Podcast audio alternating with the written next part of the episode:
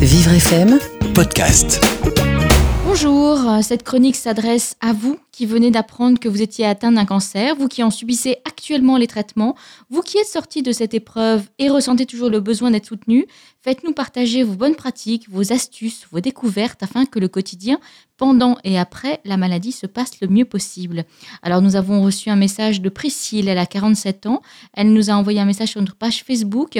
Je sors d'un cancer du sein, mes traitements sont terminés depuis plusieurs mois, mon couple n'a pas survécu à ce qui a été pour moi un véritable séisme. Aujourd'hui, j'aimerais retrouver quelqu'un, mais je me sens perdue, euh, plus du tout féminine et j'ai perdu toute confiance en moi. Bonjour Catherine Cerizet. Bonjour Agnès, bonjour. Alors, vous êtes euh, vous-même une ancienne patiente en rémission d'un cancer du sein depuis 16 ans, auteur du blog Après mon cancer du sein. Qu'est-ce qu'on peut conseiller à Priscille?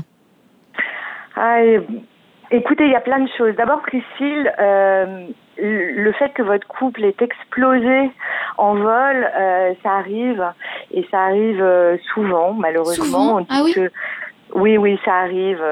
Les, euh, les, les, hommes quittent plus les femmes malades que les femmes ne quittent les hommes malades, malheureusement. J'ai pas de chiffres, mais c'est un peu comme ça.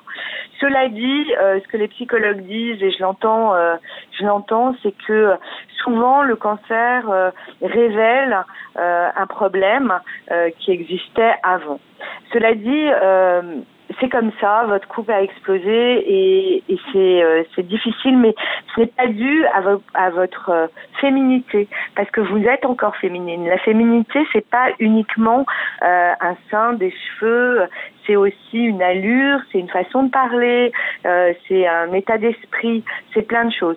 Donc vous êtes toujours féminine, donc il faut retrouver absolument cette confiance en vous. Cela dit, c'est normal quand le corps a changé comme ça, euh, euh, d'avoir après, on a des cicatrices, euh, on a effectivement de temps en temps perdu ses cheveux. Il est normal de se sentir en perte de confiance. Quelquefois aussi, on prend beaucoup de poids, on en perd aussi beaucoup. Enfin, voilà, c'est le corps a changé en fait. Oui, et le corps change brutalement parce qu'en fait, euh, quand on vieillit, on vieillit doucement et nous, on s'en rend pas compte et les gens autour de nous ne, ne s'en rendent pas compte non plus. Avec les traitements d'un cancer, on, on, change brutalement. Du jour au lendemain, on perd ses cheveux, on perd un sein euh, ou un autre organe. Enfin, c'est c'est vraiment euh, difficile et surtout très brutal. Euh, donc on met du temps à se réapproprier ce corps. Alors quand on a un sein, euh, quand on perd un sein, il y a effectivement certaines choisissent la reconstruction, peu d'ailleurs hein, choisissent la reconstruction. donc il faut se se réapproprier ce corps avec un sein qui n'est pas le sien ou sans ce sein qu'on nous a enlevé, c'est compliqué, c'est difficile. Euh, c'est une cicatrice, c'est une cicatrice au corps, c'est une cicatrice à l'âme. Euh, il faut se retrouver, se réapproprier euh, et, euh, et, savoir que on est toujours soi-même à l'intérieur, on est toujours soi et que c'est ça qui est important. Alors, à votre avis, Catherine, si Priscille rencontre un homme, et, et on le souhaite tous évidemment, est-ce qu'elle doit lui parler assez rapidement de son cancer ou est-ce que vous pensez que c'est pas nécessaire au tout début? Alors moi, c'est une discussion que j'ai eue avec beaucoup beaucoup de femmes euh, pour les pour lesquelles c'est euh, c'est un sujet important. Euh, et moi, j'ai été dans ce cas de figure. Hein, euh, j'ai divorcé et, et, donc je me suis demandé si euh, il fallait que j'en parle ou pas. je pense qu'il est absolument essentiel d'en parler et d'en parler vite. Pourquoi? Parce que ça fait partie de vous. ça fait partie de vous. C'est votre histoire, c'est votre vie. Donc vous allez raconter que vous êtes une femme, que vous travaillez que vous avez des enfants ou euh, ce que vous voulez. Mais pourquoi ne pas parler de ce cancer qui est une partie importante de votre vie? Si vous avez peur que cet homme parte, euh, et eh ben s'il part, c'est que c'était pas un homme pour vous, c'est que c'était pas un homme bien, et euh, il vaut mieux s'en apercevoir très vite tout au début de l'histoire, plutôt que de tomber amoureuse et de se rendre compte que euh, quand on lui dit qu'on a eu un cancer, il, a envie de fuir. Donc je pense que c'est extrêmement important de le dire très vite. Mais de le dire d'une certaine manière. C'est-à-dire, il faut le dire en face à face. Maintenant, souvent, on rencontre des gens par Internet, etc. Il n'est pas question de le dire dans un mail ou de le dire par téléphone. Il faut regarder la personne dans les yeux et à, la, à, travers son regard, on se rend compte de comment il prend les choses et de, de comment il le ressent lui.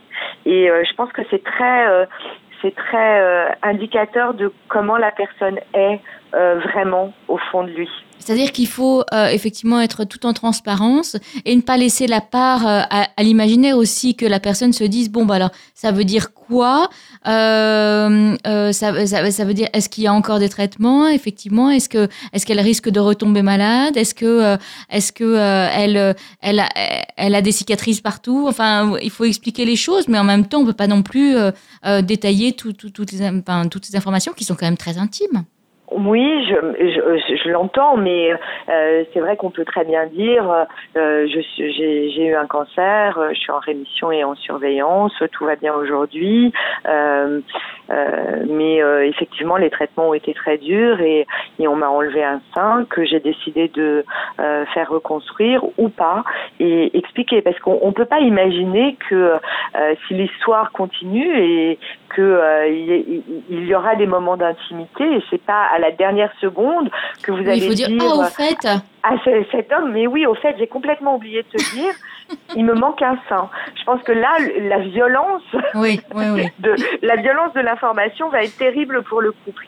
Donc il faut amener les choses. Alors évidemment on dit peut-être pas les choses on dit pas les choses en cinq minutes à un premier rendez-vous, mais dire qu'on a eu un cancer et puis le rendez-vous d'après, amener dans la discussion qu'effectivement ça a été difficile, qu'on a eu des traitements lourds, ça a été une partie de la vie qui a duré, une partie de vie qui a duré un peu longtemps, euh, qu'on a eu des, des, lourdes opérations et puis après dire ben oui, tu sais, on m'a enlevé un sein.